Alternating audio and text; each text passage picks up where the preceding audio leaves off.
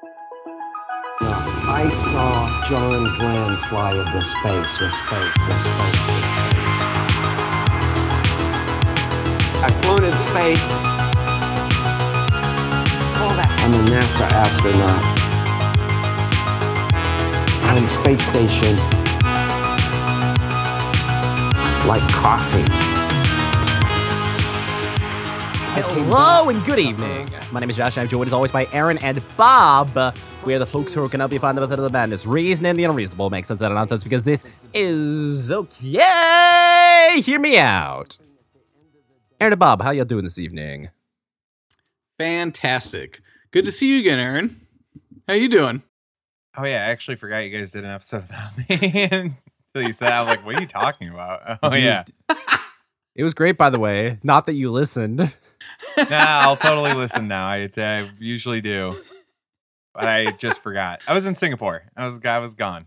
I was I was fucking looking through my binoculars down in Antarctica from the southern hemisphere. I can keeping an eye on things. hey, uh, everyone out there, if you want to, if you want to call in and explain to Aaron in extremely precise details how to find the uh, turn on notifications button for his podcast app for OK Homo, uh, Bob, how, how can they do that?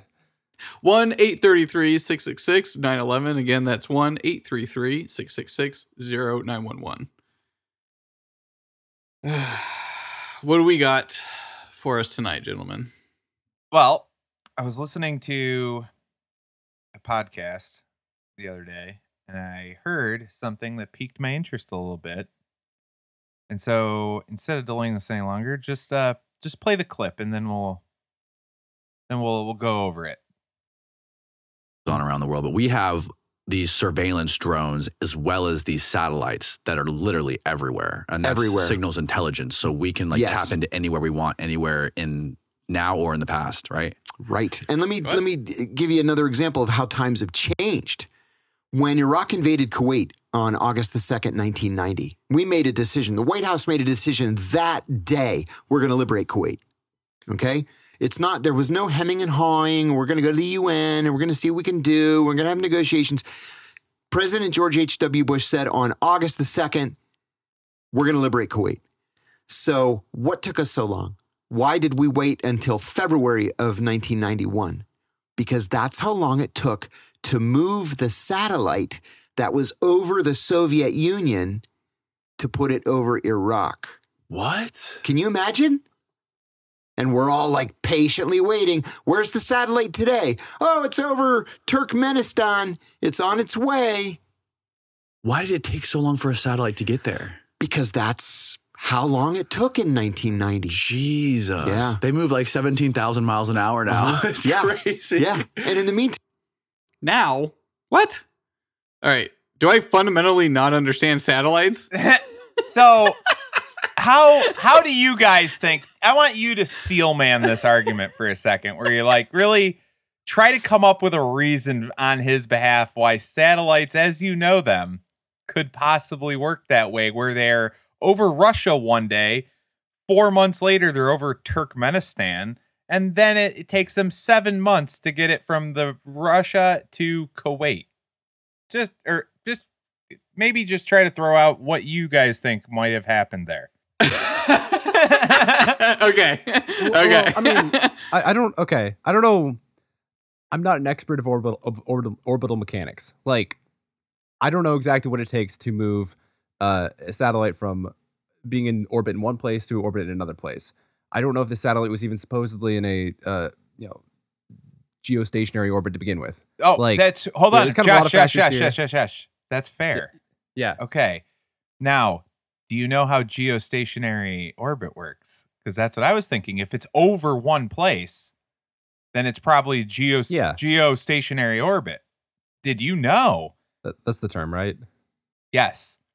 Geostationary orbit is only achievable on the equator, which is nowhere near Russia or Kuwait. So it's not one of those. So let's tr- let's bust out our noggins here and uh, eh, let me let, in case you don't believe me, I'll go uh, to Wikipedia, which never fails us.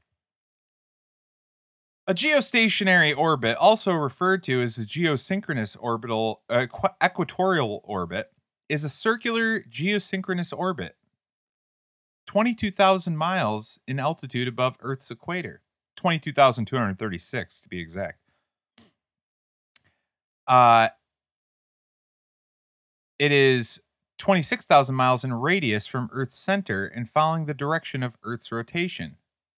It's the only way it's possible to have a geostationary orbit. Thought we had a lot of satellites in geostationary orbit, like in other places too. Like, what wasn't the Himawari eight in geostationary orbit over that that section of the of the Pacific Ocean that's like not right at the equator, or maybe that is right at the equator. I don't think it's ever in geostationary orbit, but if they did say it is, I I have a theory as to why. But but let's try and we'll we'll get to that in a second. I would I would like to let Bob. How about you? What, have you been racking your brain over there? What what do you think happened with the satellite that took it seven months to move from Russia to Kuwait? So my the the only way I can see like his what he's saying is like possible is if you have a satellite just normally orbiting around the planet. Like it has, you know, a, Okay. a perfect I've been like thinking about circle this too. it. I like where your mind's going. I've been thinking about this. And they took this ring think of it like the the the rings like around saturn and they're taking this ring and they're slightly adjusting it over The a slow period of time like seven Now- yeah right? And they're adjusting that ring to Yeah, yeah. Can instead of crossing over a part of Ru- russia yeah. So if they're adjusting the direction of the orbit so that it eventually goes over top of Kuwait uh, Yeah. at 17,000 miles an hour, as we're told how satellites work that way because they're falling around Earth at, at need 17,000 miles. i don't Well, know for one, it'd need fuel, but don't don't even think about that. Here's an here's a way easier question, a, a, a way simpler question.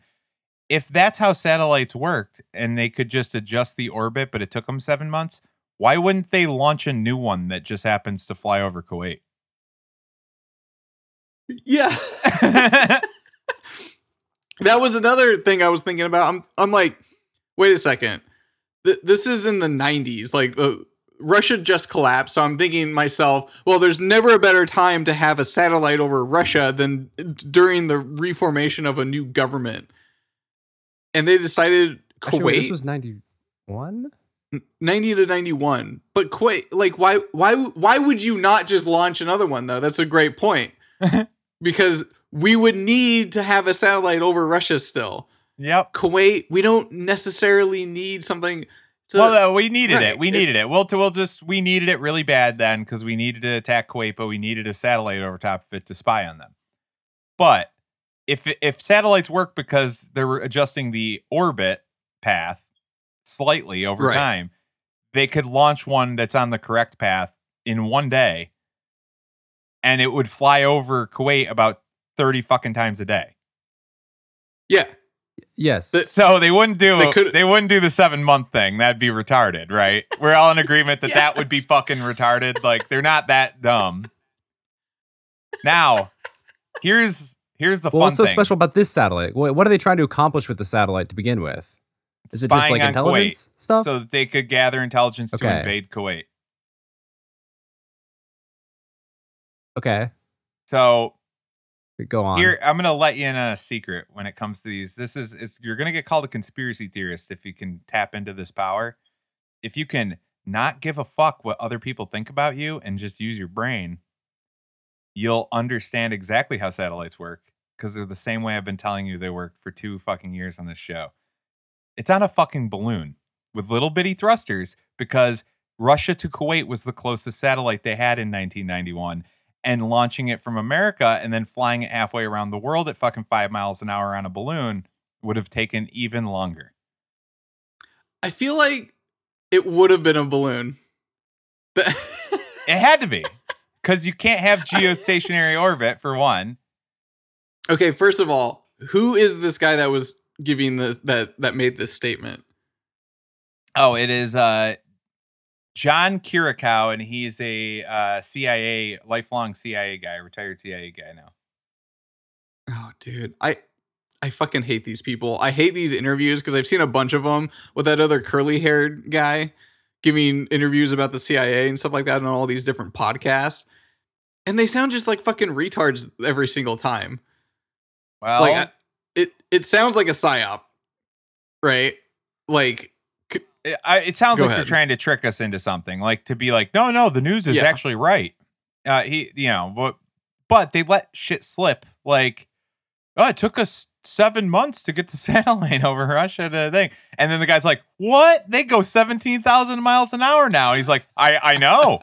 Uh, that's just uh, how long it took in 1991. move past it. Move past it. Yeah, the oh fucking hell. I feel like it also could have been a game of telephone. Let's say this this is like legit, right? Like what this guy is telling us, he heard it firsthand or secondhand from another officer in his service and stuff like that. And it was just information that got passed down from a control room to one guy to another jarhead to another retard service member to this guy. And I feel like that is how this kind of this statement came about through a game of telephone. Through He, people uh, that had no idea what satellites do.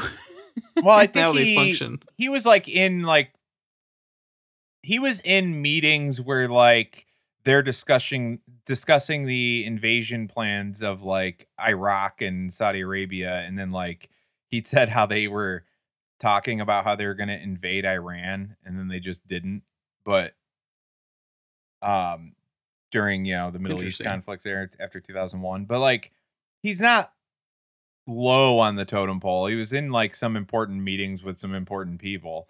Um but still, don't let don't let his whether he's in the CIA detract from a very clear statement that he made. they waited 7 months because they needed satellite information on Kuwait and that's how long it took to go from Russia to Kuwait with their satellite in no way of how they present satellites does that make any sense. Correct. and and I, the host of the podcast was also just as confused too. Like Yeah, because he just repeats how they tell us satellites work. The host is like, "What? That's crazy. They go 17,000 miles an hour." And he's just like, "Uh, yeah, actually just just for the sake of could you please just replay that one more time?" I I just want to Yeah. listen to it again to really drive the point home now that we know what we're all listening for. Right? Right. And let me let me give you another example of how times have changed. When Iraq invaded Kuwait on August the 2nd, 1990, we made a decision. The White House made a decision that day we're going to liberate Kuwait. Okay? It's not there was no hemming and hawing. We're going to go to the UN and we're going to see what we can do. We're going to have negotiations. President George H.W. Bush said on August the 2nd, we're going to liberate Kuwait. So, what took us so long? Why did we wait until February of 1991? Because that's how long it took to move the satellite that was over the Soviet Union to put it over Iraq. What? Can you imagine? And we're all like patiently waiting. Where's the satellite today? Oh, it's over Turkmenistan. It's on its way. Why did it take so long for a satellite to get there? Because that's how long it took in 1990. Jesus. Yeah. okay. So So in the it's funny because you think like maybe they're rotating the orbit, like they're adjusting the orbit, and it's like these little thrusters or something. But he literally says it's over Turkmenistan, like it's over, it's just over a spot. correct. And with like the follow through. So it almost sounds like this is what the upper brass was telling everyone else. We're waiting to invade. We're waiting to quote unquote liberate. I like how they say liberate. Yeah, liberate. we're we're gonna wait. We gotta wait for the satellite, guys. But in all honesty, doesn't it seem just like logical that they would postpone that invasion by seven months? Not postpone it, but it would take them seven months to mobilize all the logistics behind the U.S. military action. Maybe, but they just want to know where everything is before they before they land shit. Right. God, so yeah, but I'm it- not as uh, Go ahead. I'm not familiar with the whole Desert Storm era of warfare. What's uh, I I'm, I'm trying to think of like whether this would have even been necessary. Like what information they'd be getting from the satellite that would really change um, how they're conducting this invasion. Google Earth. It, Google Earth is what they got out of it. Like that, the only thing that we actually get out of satellites, it's it's fucking aerial photos. That's it. Yeah, That's what they got like of surveillance of troop movements and where you know where the troops are and stuff like that. That's exactly what we've always gotten from satellites. That's what satellites do. The only the only thing with satellites that is bullshit is that they're not the Arthur C. Clarke version where they're flying through space, ripping through space at 17,000 miles an hour. That's not real. That doesn't exist. They're balloon satellites. They talk about they have balloon satellites. They launch them all the time, but that's the only ones that actually exist. The other ones don't exist. I mean, Like- it'd be a matter of like what what practical use do we get out of satellites going through multiple orbits a day if they're not on the equator? Um, like how, exactly how would you how would you ever connect to that if it's going 17,000 miles an hour how would you ever get a signal from that or to that that's useful at all Well, do you mean in like file transfer, like communication to the ground, or just like Yeah. image Yeah. capture? Well, that wouldn't be difficult because you just have a satellite pointing at it, and the satellite doesn't have to move very far on the ground to No, it does. at. bob it's it's only uh, most of those satellites are only like 300 miles above the ground so Yeah. 300 miles above the ground doesn't increase the fucking radius that much to be honest of like of the circle path that it's traveling on and it's going mach 22 so it's going uh like five times faster than anything we've ever had fly in our atmosphere. Imagine getting a signal off of a fucking something that's breaking the sound barrier by 22 times that it, literally not possible and and it's not it doesn't increase the radius of where you're pointing at it that much by being 300 miles in the air.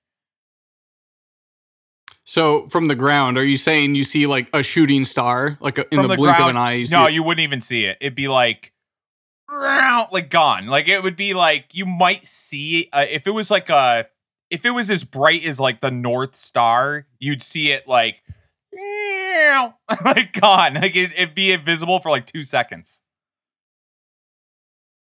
I mean, given given what we have, like with with other things, like how you could see the ISS and see all those other things, like I, it's not no, like it it moseys across the sky for the most Yeah. part. well, well yeah but the iss is also yeah, it's not going through like 200 orbits a day. here no here's the problem with the iss uh if you if you look at the orbit of the iss on a uh on the flat earth map it's just a toroidal pattern. Like you ever have those like Spirograph fucking spiral pen things that make the toroidal patterns? Yeah, basically we live in a giant magnetic field. They have something floating around up there in this pattern but it's using like a magnetic field to fly around. But th- that it, let's just say it's it flies around the way they say it is okay it's seventeen. that's what I was asking. Thank you. let's let's assume that it's the way they say it is it's only the size of a 747 when it's put up against the moon which is the only time you can see it is when it's backlit by the moon um so you you have it backlit by the moon it's only about half the size of a plane so wherever it is it's not 200 miles in the air it's not where they say it is it doesn't make sense the size that you see it as from the ground to be 200 miles away or uh, you we're wouldn't not. see it I'm not asking about the the fucking flat Earth stuff. What is like? How fast is the ISS going relative to the satellite that you're talking about? Is is it much higher? so do we have? I- hold on. Do we have information about the distance or the radius of yes, the satellite yes, yes. that he's talking Here's about? the thing: you're saying you can Yeah. see the ISS. The ISS goes 17,000 miles an hour allegedly, and is 200 miles in the air, and you can see that. The problem is, I'm saying the ISS appears to be by the size that it's stated would only be about 20 miles in the air. That's it's a well, so the fact that you can see it doesn't make it. It's not a good example. You know what I mean?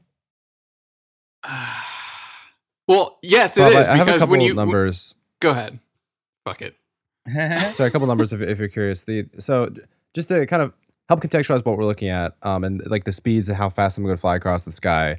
Uh, the the ISS um orbits the Earth 16 times a day, and Okay. but like GPS satellites orbit the Earth approximately twice a day.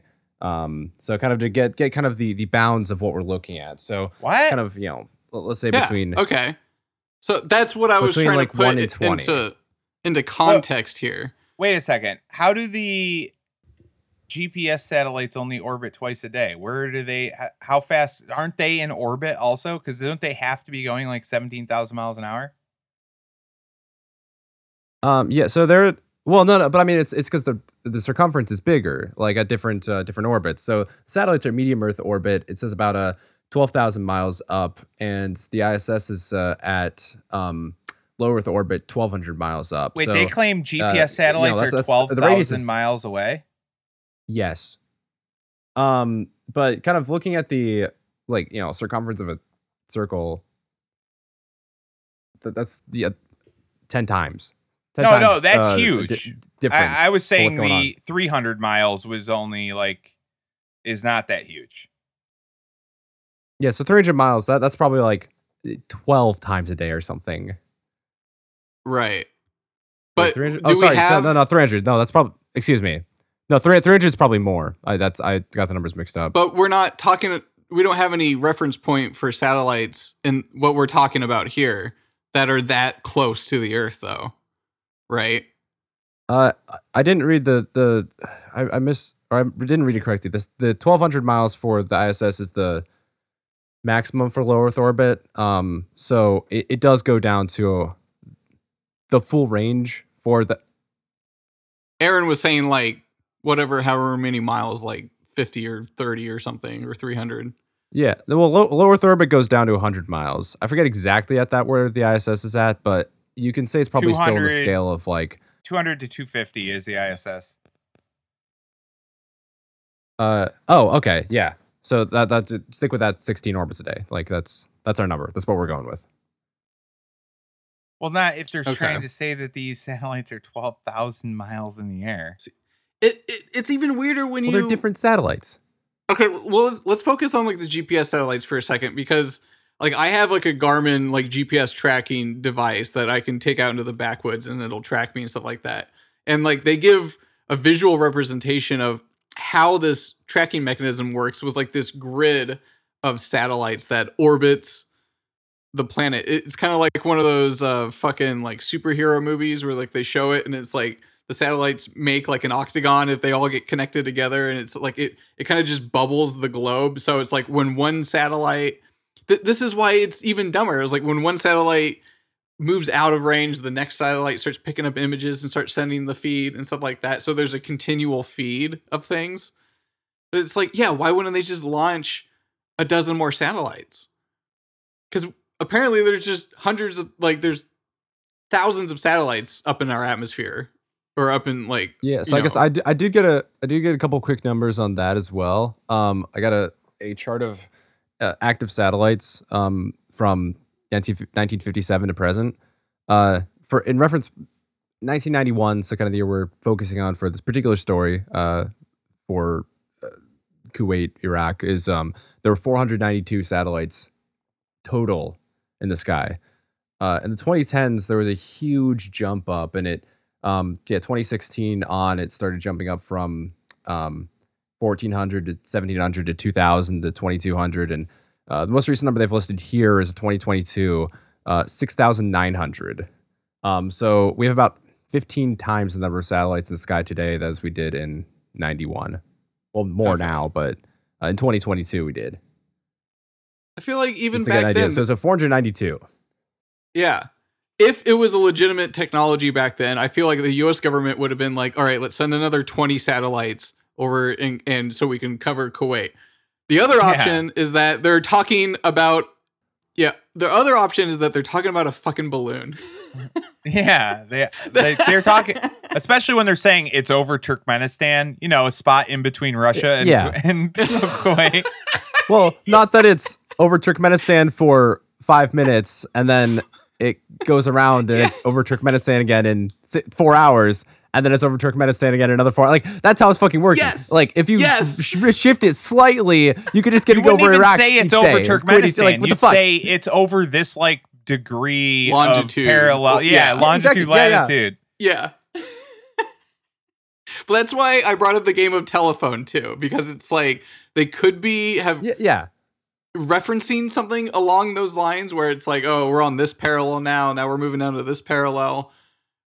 Uh and But they're still, just dumb generals that don't know what the fuck they're actually talking about. But Yeah, I could see them being boomers, not understanding the technology and saying it fucked up.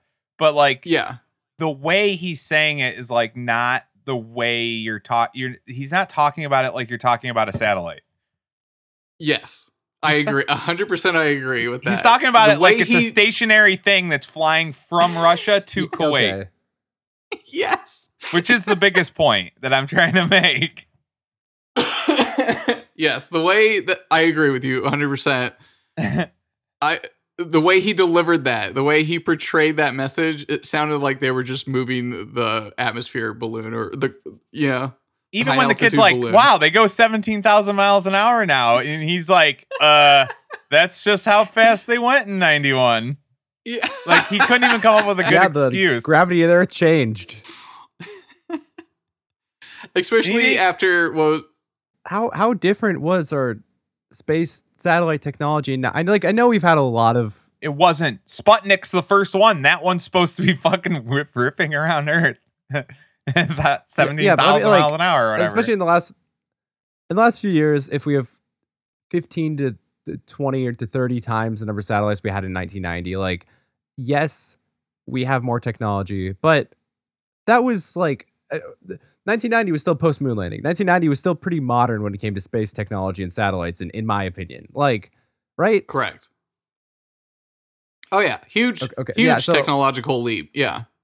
so, what are your closing thoughts on this? Then, of, of, we'll, we'll we'll wrap it up. Bob, what do you what do you think about this? What about this satellite?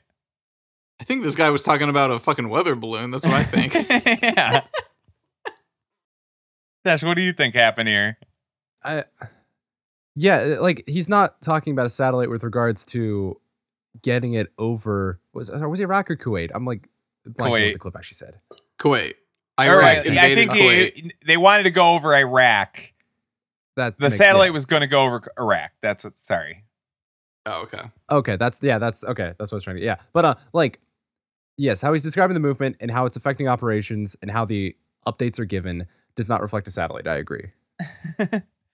Um, How quick question. How long did it take that Chinese spy weather balloon to go from coast to coast?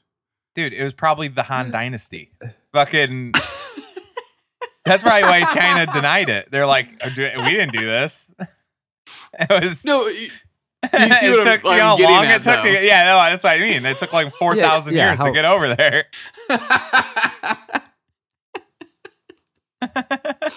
oh my god. All right. So like, That's funny. here's the thing. My my big thing with satellites is, I I pose this question to like every anybody that's listening to this at all. Think of any other industry, any industry. You know somebody that's involved in that industry, or you know you- you're at least one person removed from it. You either know somebody or you know somebody that knows somebody that's in every industry. Not fucking one of you knows a single person that's involved in launching like Verizon, the Verizon satellites. Like, not one person you've ever known is involved in the Dish Network satellites so that you could get NFL Sunday ticket. No one's ever launched those. You've never seen the Indeed ad for it. It doesn't fucking exist. Every other thing is exists, like nuclear submarines. You know people that work on nuclear submarines in some capacity but satellites for some reason even though we all use them every single fucking day no one's ever known somebody in that industry once in their life Aaron's just taking you on. We know you're out there listening. 833-666-0911. Let your voice be heard. You work on these satellites. You launch them on a, a Do you, daily Bob? basis, I'm sure. Do you know anybody that's ever worked on them? No, but my my question is right now is be, because every space launch is fucking televised and it's a big thing these days. How do they get them up there? Is it like is it it's not rocket propulsion, is no, it? they're, they're uh it depends. they they some of them I don't like, know, you- Bob, because no one works in that, industry. Not a single person we've ever heard of. Even though we all use them, that has to be the most lucrative industry of all time. Like a hundred guys work in that industry, and everyone uses their product. They must all make a, a fucking billion dollars each. Like, you know what I mean? Have you ever heard of an industry that that services the entire globe and no one works there? That's fucking wild, isn't it? yeah. yeah, like you know people who Yeah. work Nothing's even in plumbing or close to wastewater that. treatment plants or something. Think of another. What's the second place industry where the least people work on it and everybody uses it?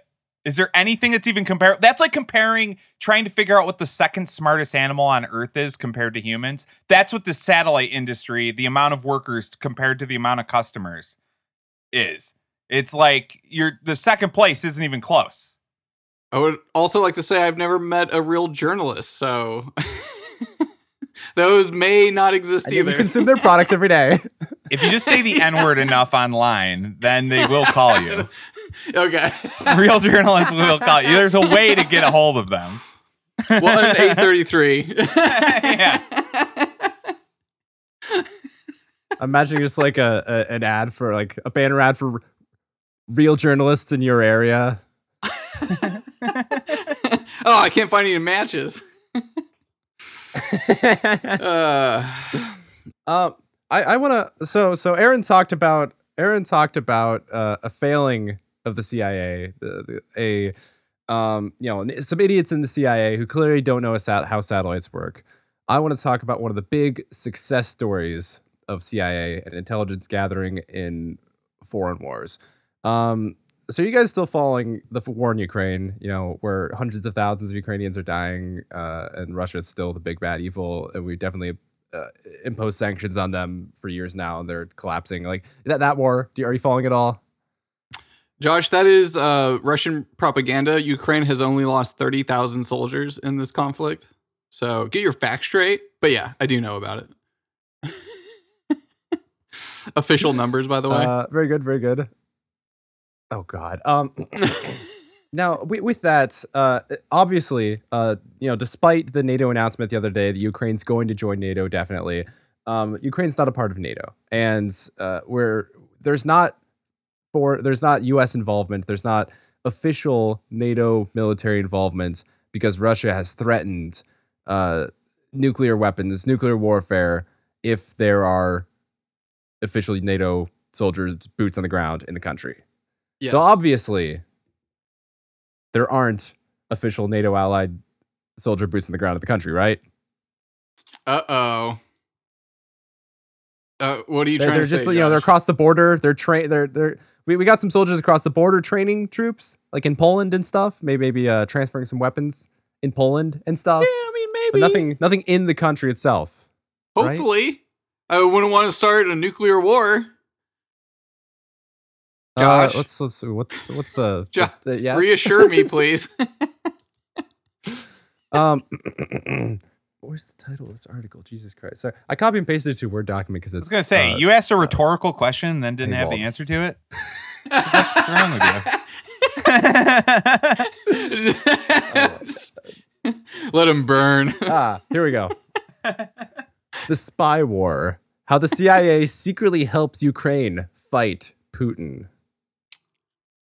Ugh. Okay, let's let's let's see where this goes. Uh, Did Did you have any inkling, uh, any idea that C- the CIA was at all involved in Ukraine? no, they would never be involved in uh, overthrowing of a foreign government. Never. Yeah. I, I But, would but if, never. if you were to if you were to speculate, if you were to theorize, like just practically, Um, when in the course of this war, like, would you have guessed that? Seven years That's- before it happened, when they were doing Yeah.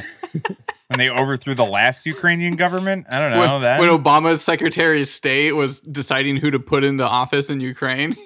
yeah, 2014 and a little before that. Uh, Aaron, you're you're you're uh, seven years is not quite right. Um, the listening post in the Ukraine forest is part of a CIA-supported network of spy bases constructed in the past eight years, not seven, eight years. Um, that includes twelve secret locations along the Russian border. I said 10 years. I said 2014. Guys, oh, don't fight. sorry, Not on the show. What, what am I thinking? Well, so seven years before the war. Yeah, that makes sense. That makes sense. Okay. Fi- Yeah, before the war, the Ukrainians proved themselves to the American by collecting intercepts that helped Ru- helped prove Russia's involvement at the 2014 downing of a commercial jetliner, Malaysia Airlines Flight 17. So this is a big collaboration, a big 10-year collaboration between the CIA and Ukrainian intelligence, the best buds in the world. wait, did they just say that Russia downed the Malaysian plane? Yes. yeah. When did that happen? When did that? Wait, I thought this was like a Bermuda we found out in Triangle 2014 type from thing. Ukrainian intelligence. They yeah, they set up bases to prove it was them. I don't know how they would do that, but right? Is that what they said? They No, they said they they uh they helped they helped prove Russian in- uh, Russians Russia's involvement. So it's it's a fact. It's They're blaming. Russia for the Malaysia plane now? I thought that was like a fucking no one knew who done it. Right? Am I am I having a Mandela Yeah, I've effect seen, type like- situation here? No, no, no. You're right. I I've seen conspiracy podcast episodes in the last few years talking about the Malaysia Airlines flight 17. Like it's I thought it was an op- an open case.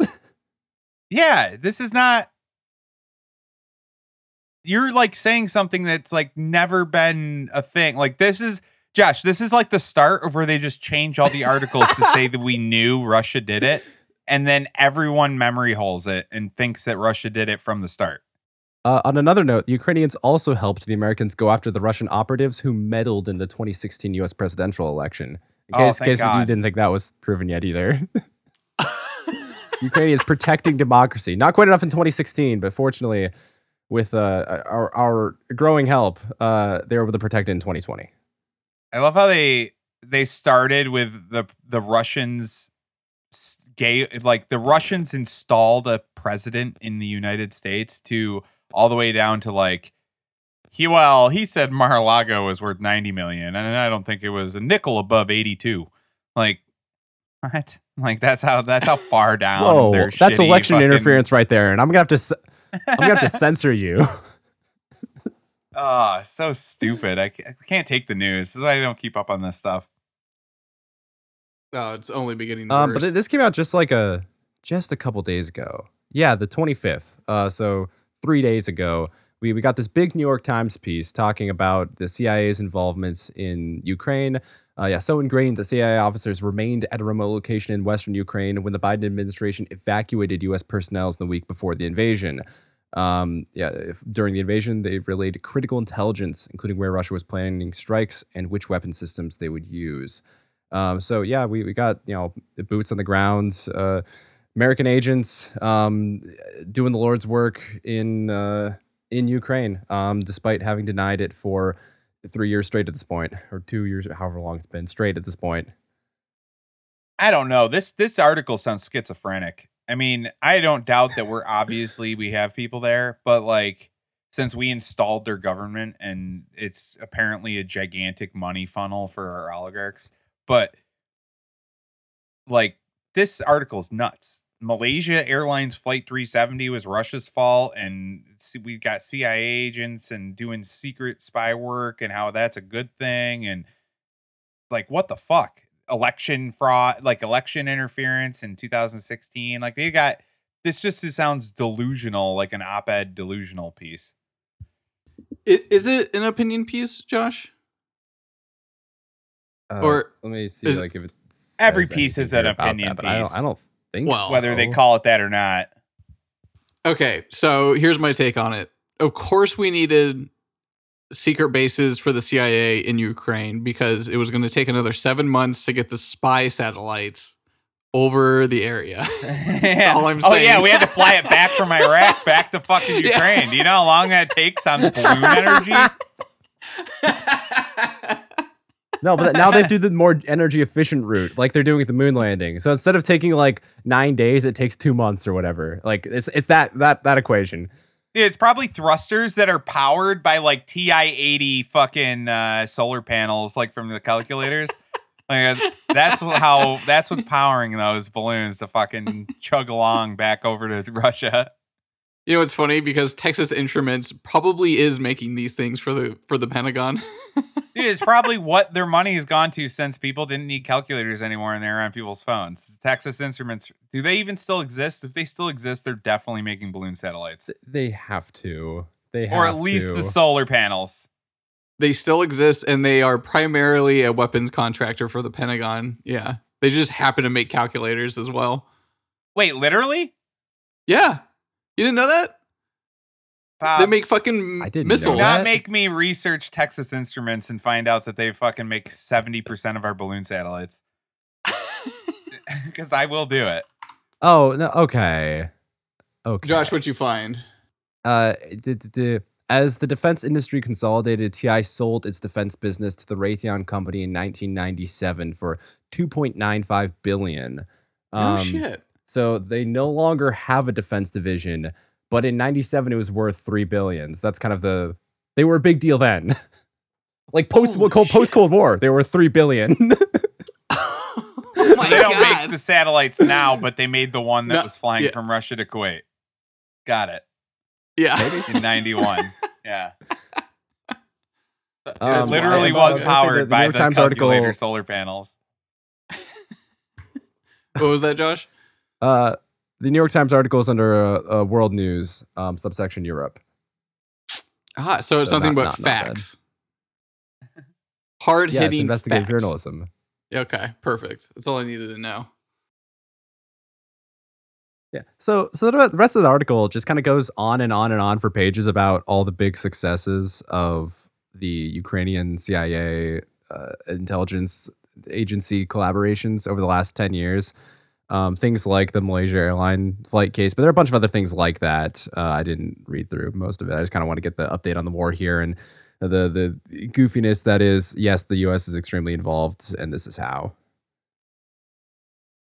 Definitely the thing that catches my eye the most is the Malaysia Airlines thing. That's fucking insane. That they're just claiming to know that Russia was involved. Like that's Yeah, as, as I'm skimming through, like, there's not. nuts. I don't think they have a lot of details. Like it's just like, oh, the Ukrainians intercepted a call that told them this, and that that's it.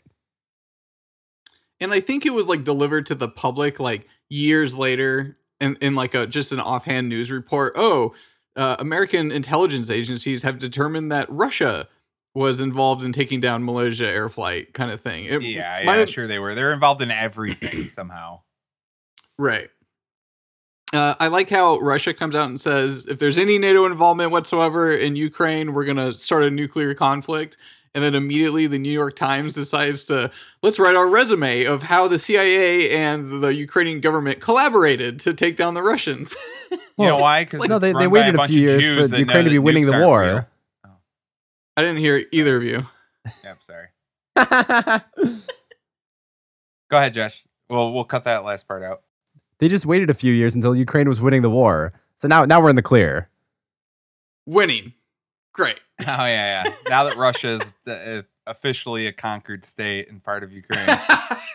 By Ukraine. I, I, in my opinion, it's because the New York Times is uh, run by Jews, and they also know that nukes are fake. So, Oh, so fucking the- bring it on. You want to, yeah, they're poking the bear, being like, do you want to tell the public they're fake or do you want us to tell them? yeah. okay. What else do you have for us, Josh? I, hopefully it's about the planet and saving it.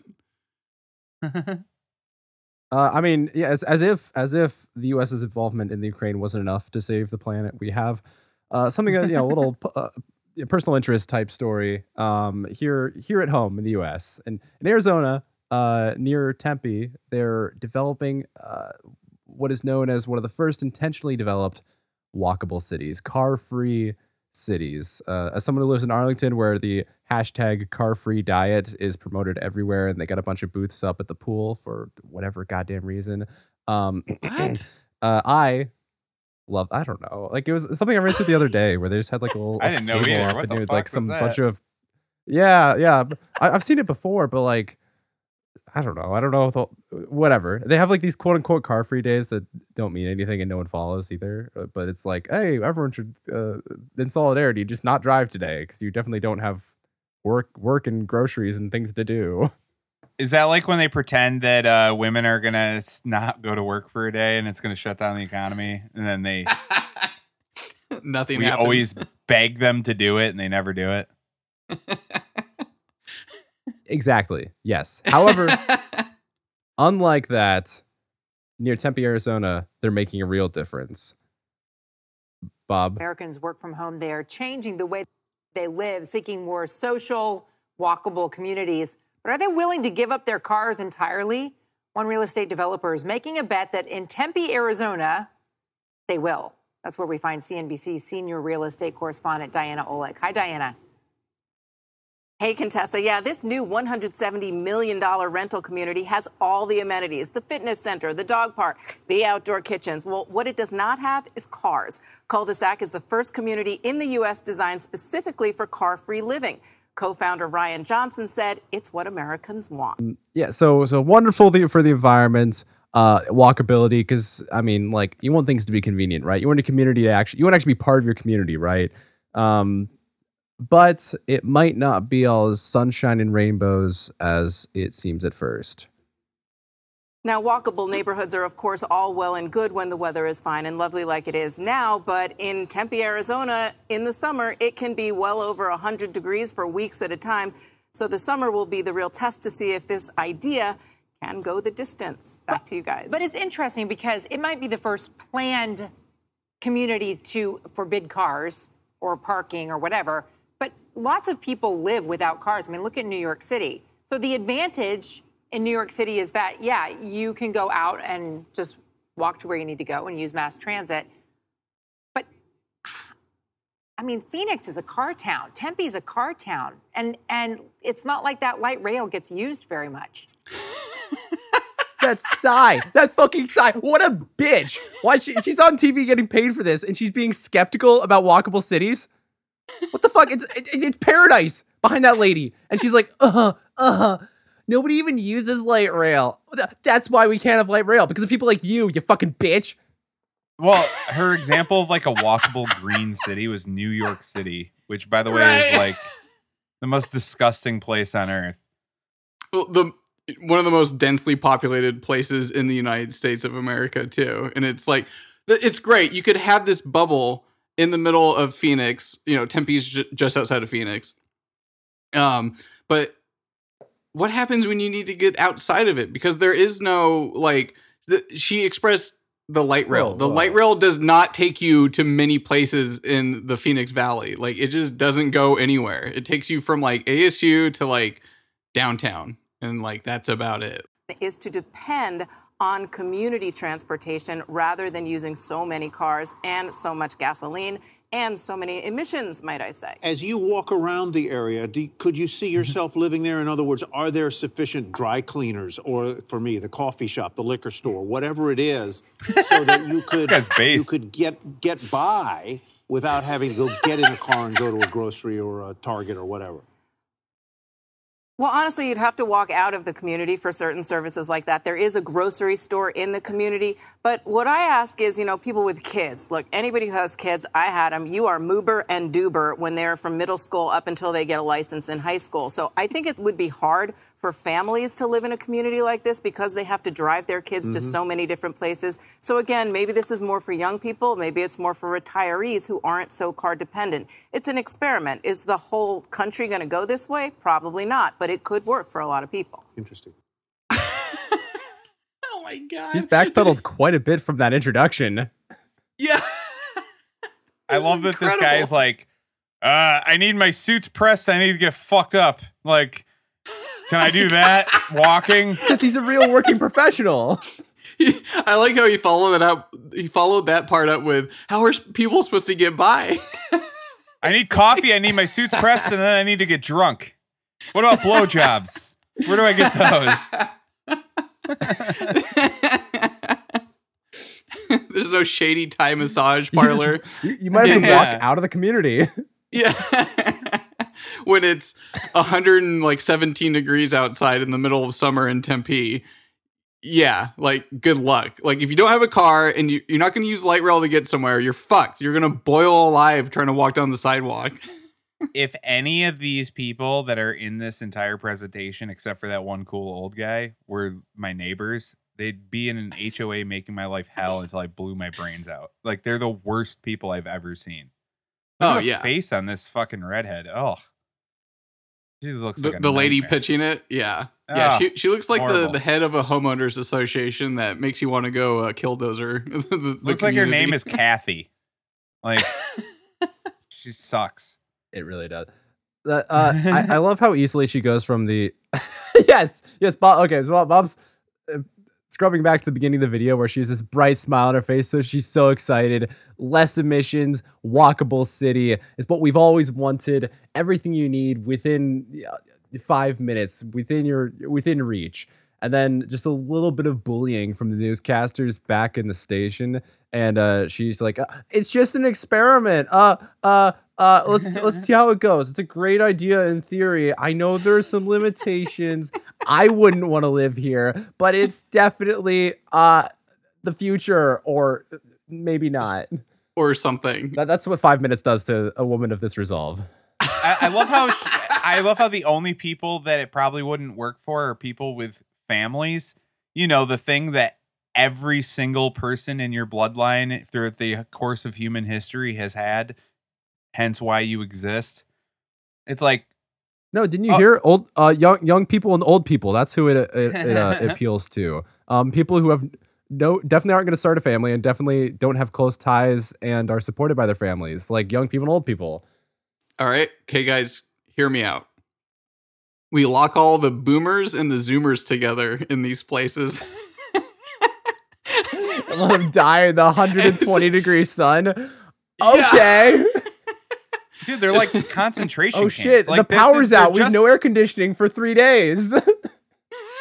it's Arizona. It's 120 degrees. You can't leave. You can't walk more than 200 feet outside of outside without air conditioning. There is no difference between this planned community and like the concentration camps we threw Japanese people in, except instead of barbed wire as your uh, gate is your border, it's just the sun and immediate death upon trying to leave. Wait. Wait, no, Aaron. There's there's a big difference. These people are paying twenty five hundred dollars a month for a five hundred square foot studio apartment. That's that's the difference. Someone is investing, she said it was a $170 million property investment. And you can only rent there. You can't buy any condos, just rentals. It's like, who the fuck thought of this? This is has to be the dumbest thing. I, but I mean, like, ho- housing is like on the crunch right now. Like, pe- people need housing. So, like, I could see people moving into this thing. And, like, it, They, they make a comment at some point that it's it's more expensive than the rest of the city. Like, there's no reason to Oh. move there. oh, It's more expensive because you don't get to have a car. That's fucking retarded.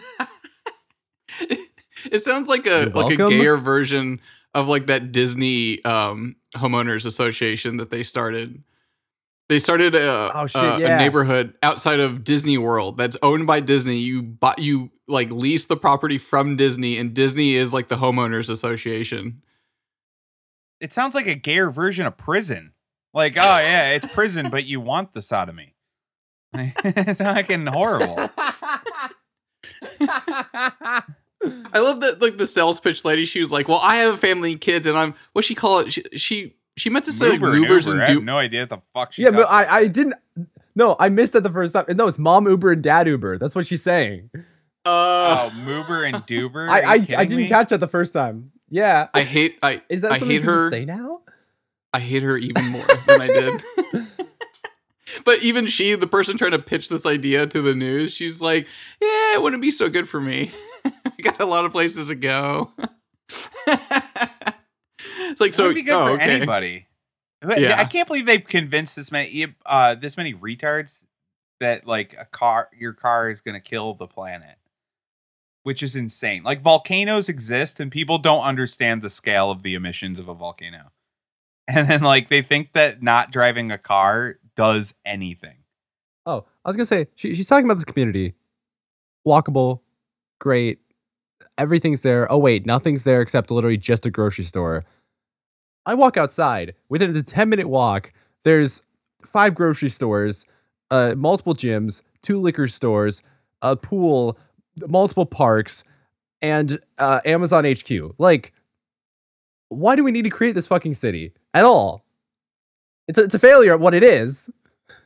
Well, Josh, you don't understand. See, the perk is you get to spend even more money, and then when you want to like go to the airport because you want to like go somewheres, you can't because you don't have a car.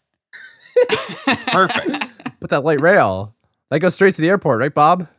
If you if you wanted to yeah, to go burn more emissions, you couldn't because you can't make the 300 foot run from your apartment complex in the sun out to the light rail. No, just instead gonna- of driving 20 miles, whenever you need to drive 20 miles, you have an Uber driver drive 20 miles to you, then drive the 20 miles because that somehow is better. Yeah, there you go. I, I think it might be an ownership thing too, because she's she was talking about a lot of like ride sharing stuff and community transportation. And it reminded me of that um, idea that people had where with dr- driverless cars, when you could just have a robot drive your car, they're like, you don't even need to own a car. Every car will be driverless and be working for Uber. So you can just like order any car and like every single car out there is just going to be able to pick up anyone at any time. Oh, that That's- sounds like hell. Yeah, think of all the cars sitting in driveways and parking garages now, not going to use. Like it's the perfect way to share our resources, and uh, everyone wins. Hate it. You know, the it- eh, actually though, I wish we would. I wish we weren't so lazy and we could do our due diligence on these kind of things. Because my first question is, when you said 170 million they're investing into this place, how much of that is grant money from the federal government because it's green, quote unquote, and this is a gigantic fucking money laundering scam where they got all this free money. They're going to build the shittiest houses they've ever gotten. The place is going to fail and go bankrupt. And there's $70 million just missing that they pretended cost everything cost more than it did. It it definitely it's probably funded through like tax credits. To be fair, Yeah. I, I guarantee this is a grant money. The, the green energy shit, most of the time, is run exactly like when you ever see mob movies and they were running all those like construction and, and like union scams. mm-hmm. it's that. It's literally the same scam, except they get Yeah. taxpayer money to pretend to make solar power. I forgot how small this. I forgot how small this community was. Like they're marketing it as though it's its own little town. Guess how big this this little town is. This little quote unquote Wait. cul-de-sac is. Wait, wait, I need to I need to guess because remember, 170 million. So 170 million. 10 Yes. houses. Like how how many million per like or you know what's the price per acre? oh my god, this is uh, acreage. This is a 30 acre plot. Bob, what's your guess? Oh Jesus Christ! I'm gonna I'm gonna double it and say sixty. Do you have the answer, Josh? I do. better. uh, I'm, I'm gonna walking the street, walking the streets of the 170 million dollar, 17 acre community, which is in reality more like a large campus within the city of Tempe. Uh, wha- s- 10 million per acre. How Oh my god. What? What? How many houses? Does it say that? Um, developers hope to have about a thousand people live there by 2025. The first 200 Thousand residents people, get free e-bikes. They could be saying four people per house. Uh, so like 250 houses max. Do you think they're Sure, accounting yeah. for something like that? Four people per household? Maybe. It might be rented out. It's not meant for families. No, that doesn't even for- make sense. Because dude, that's still like that means that they're spend they're planning on spending like seven hundred and fifty to eight hundred thousand dollars per house. to build. They're Uh, not it's like all them for that apartment living.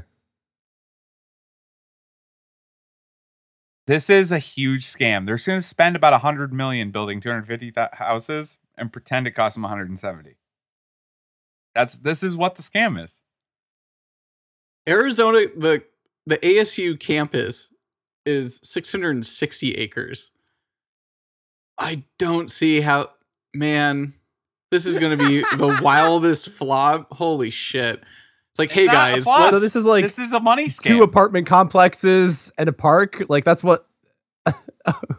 They're going, yeah, it's going to be apartment complexes, dude. They they might not even spend 100 million. And they got 170 million allegedly that they're probably mostly just grants. Somebody is raking in like 70 million in a construction scam. This is a construction slash real estate slash tax fraud scam. yeah, like- like definitely. I, I think it is. Okay. All right. Anything else on that topic, Josh? Oh no, I just want to kind of give a, a quick update for the you know the, the status of walkable cities and what bright futures we have to look forward to. Um, do we have any voicemails tonight? We do. We got one. now that football season's over, maybe Aaron can talk about it without having an aneurysm. You should go over how the NFL's definitely fake and scripted. Go Dolphins. Ugh. Dolphins. not Who likes the scripted, that's- Dolphins? Retards. Fucking retards and fucking Cubans. That's it. Not mutually exclusive, by the way. and Obviously. fat Italians that live in New York. Vinnie Paulino. Um Yeah, dude, I'm not I'm not on this this script idea for the. NFL. The okay, well, I I did watch uh, the Super Bowl. What was it? And the big fuck up at the very end in overtime when they kicked the ball back over to um, San Francisco and what was it? It landed on that guy's heel, like on his cleat, with his like Yeah. back turned to the ball. It's like you can't plan that. How is that guy? He never saw the ball coming. Like, how would he No, plan? be the- like, the scripted shit's unhinged and retarded. What they do, I, I, what they definitely do is they rig games using the refs. The refs to not call shit and then call Right. bullshit on the other team all the time. That definitely happens. The fucking players scripting the fucking games theory is so unnecessarily elaborate that it's too retarded to even conceive of as a real thing. Like that's stupid. yeah. All of these professional football players who are all suffering from CTE, like severe head trauma, they are not like memorizing like the lines of the script or like play by play. You know what I mean? Like, yeah, just it's, it's fucking stupid. yeah, I'm not about it. Josh, what are your opinions on it? Yeah, yeah, like refs can rig stuff or make some bad calls uh, that can change a couple games. Um, I'm a I'm like I like athletics and sports, so I these people train hard, so there's some real stuff going on, I guess, right? Yeah, It- It's just it's stupid. It's obviously the refs. You can get two guys to completely change the outcome of the game, or you can give a script to 115 people with the average IQ being that of a refrigerator temperature. Are you fucking kidding me? No, it's obviously they go with the ref idea. That's way better. Well, I'm sorry, Bobby. Also, I respect your opinion and whatever else you said about me. and I think that wraps up the show. See you Uh, guys dude. next time. We're gonna have to end this show, by the way, guys, before uh, the CIA decides to send a satellite over our houses in the next seven to Seven months. months. Start spying on us. Now, you know, we don't want to get on the radar. You gotta really watch out with those guys. They got some high tech shit. Well, not not if the government doesn't find out about our plan to invade Turkmenistan. So, as long as we keep that Yeah. under wraps. You know, ha- I keep moving. They have they would have gotten me, but I, I move like every year, and they're like, "Damn it!" has to fucking turn around and go back down the throughway. It takes like another three months. This asshole moved back to Buffalo. Fuck. There's too many clouds. I can't see anything. Forever. Yeah, yeah, exactly. Uh, all right, guys. Thanks for listening. Whatever, fuck this shit. I have a PlayStation raincoat. You've got mail. What the fuck? Don't tell me you don't like my show.